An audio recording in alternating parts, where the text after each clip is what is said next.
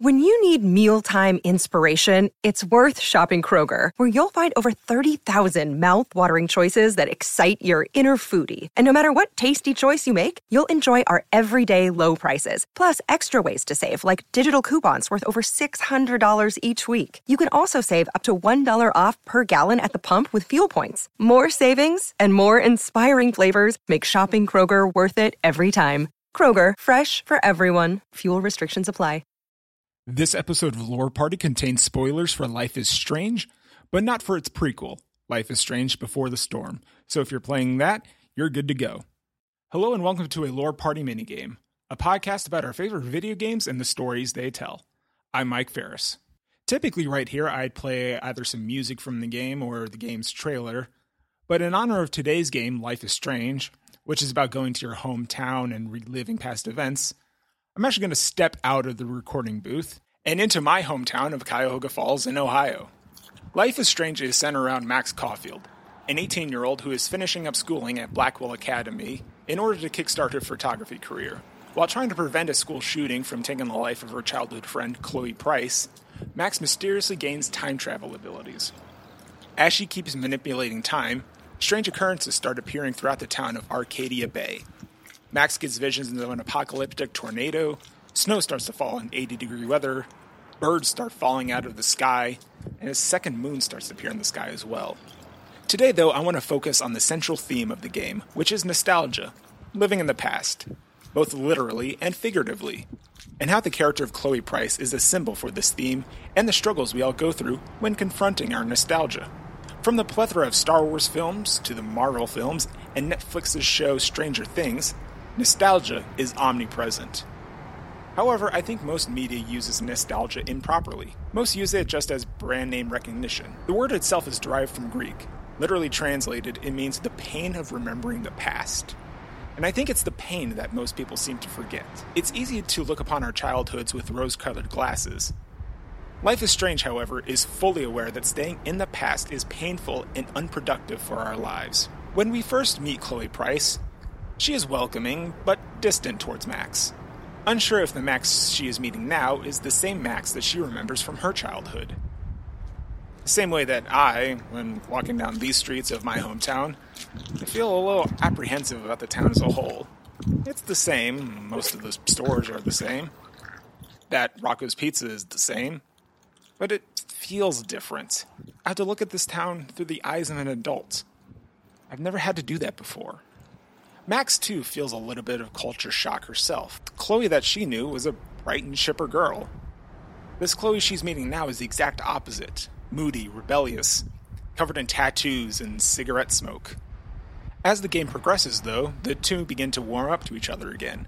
They hang out around the town, listen to music, reminisce about the past, and try to figure out what's going on and why Max has these powers. However, there is one reoccurring issue death seems to surround Chloe Price. Regardless if it's an accident, murder, or a disease, Chloe cannot escape this cycle. Max and her time travel powers are always at the ready to fix the situation and save Chloe's life. But with every minor change, there's a greater consequence. The world itself seems to be crumbling around them. I want to highlight three scenes. First scene is a rather simple scene. Max and Chloe break into the school's swimming pool in order to cause a little bit of mischief and to just relax. And this is where the bond between the two is solidified. Max and Chloe want to move on with their lives, but under one condition they have to be with each other. They want to play both sides. A better future, but with the comforts of the past. I wish Rachel was here. She would totally love being in here at night. Wish you guys had met each other. We will. With all this stuff going on, I'm starting to think everything is related, and I want to find out why for Kate's sake. She didn't deserve to die. Your power is changing everything, Max. Especially you. I can already tell. You're not so chicken shit anymore. Thanks, girlfriend. You know what I mean. You're becoming like this force of nature. More like luck of nature. Come on, my power failed trying to rescue Kate. Maybe I'm just stumbling back and forth in time. For what reason? You didn't stumble when you saved me, Max. Not that time. But that's because you were there to kickstart my power. So it's time to start moving forward in time. And we're obviously connected, since without me, you would have never discovered your power, right? Absolutely. You make me feel like I know what I'm doing. And you make me feel like I have a reason for still being in Arcadia Bay. I hope so. Stop being so goddamn humble. The second scene I want to highlight challenges this relationship and occurs midway through the game. Max wants to go back in time in order to save Chloe's father from a car accident, which starts Chloe's downward spiral into depression and rebellion. After saving Chloe's father, Max jumps back into the present. Here, she learns that instead of improving Chloe's life, Chloe is the one who gets into a car accident and is now a paraplegic with a failing respiratory system. At this point in the game, Max has already saved Chloe's life a few times, but they've been fairly minor fixes. Don't do this, don't go there, you get the idea. But here, Max is the one who caused Chloe's pain. As a bit of mercy, Chloe asks Max to give her an overdose of morphine. Listen, Max. My respiratory system is failing, and. Uh, and it's only getting worse. I've heard the doctors talking about it when they thought I was zonked out. So, I know I'm just putting off the inevitable while my parents suffer along, and I will too. This isn't how I want things to end. What? What are you saying? I'm saying that being with you again has been so special. I just wanted to feel like when we were kids running around Arcadia Bay and everything was possible, and you made me feel that way today. I want this time with you to be my last memory. It's here that Max learns a valuable lesson. Sometimes it's better to let the past be the past and not to try to correct it. Sometimes it's better to let mistakes be mistakes and learn from them rather than arbitrarily fixing them because you have no idea of the unintended consequences. And of course, the last scene I want to highlight is the end of the game. The tornado that Max has had visions of throughout the entire game has come true. She realizes she's left with one choice go back in time and not intervene with the shooting of Chloe and let the past be the past, or let Chloe live. But as a consequence, the town of Arcadia Bay is going to get swept up in the tornado. Max. This is the only way. I feel like I took the shot a thousand years ago.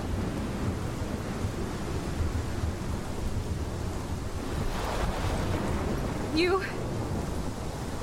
You could use that photo to change everything right back to when you took that picture. All that would take is for me to. to. Fuck that. No. No way. You are my number one priority now. You are all that matters to me.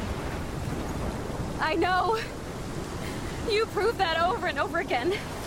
Even though I don't deserve it. I'm so selfish. Not like my mom. Look what she had to give up and live through. And she did. She deserves so much more than to be killed by a storm at a fucking diner. Even my, my stepfather deserves her alive. There's so many more people in Arcadia Bay who should live. Way more than me. Don't say that. I won't trade you. You're not trading me. Maybe you've just been delaying my real destiny. Look at how many times I've almost died or actually died around you. Look at what's happened in Arcadia Bay ever since you first saved me. I know I've been selfish, but for once, I think I should accept my fate. Our fate. Chloe. Max, you finally came back to me this week, and you did nothing but show me your love and friendship. You made me smile and laugh like I haven't done in years. Wherever I end up after this, in whatever reality, all those moments between us were real, and they'll always be ours.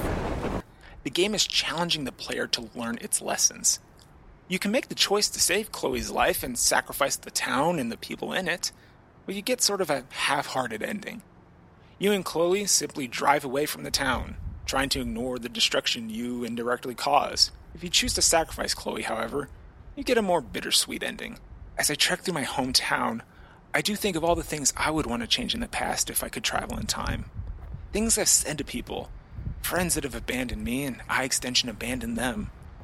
I reminisce of playing baseball in the parks, my best friends and I riding our razor scooters to the blockbuster in order to get sweet video games and VHS tapes, smelling the old bread factory that's now closed and replaced with a U-Haul, checking out old books at the libraries, and sometimes I wish those days didn't have to go. But they do. They have to. Life is Strange wants to teach you that you either move on with your life, make a better life, or you get swallowed up in the past, unable to escape. Thanks for listening.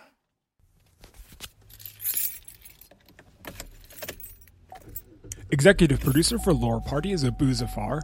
This minigame is produced by me, Michael Ferris. Be sure to check out Lore Party on Twitter at lore underscore party. Be sure to check out the other episodes we're launching today with our discussions of Papers, Please and Abu's intro into the Metroid universe. Subscribe to Lore Party on whatever podcasting service you use so you don't miss an episode. And be sure to leave us a review on Apple Podcasts. It really helps us grow the show. I'm Mike Ferris of Lore Party. Thanks for listening.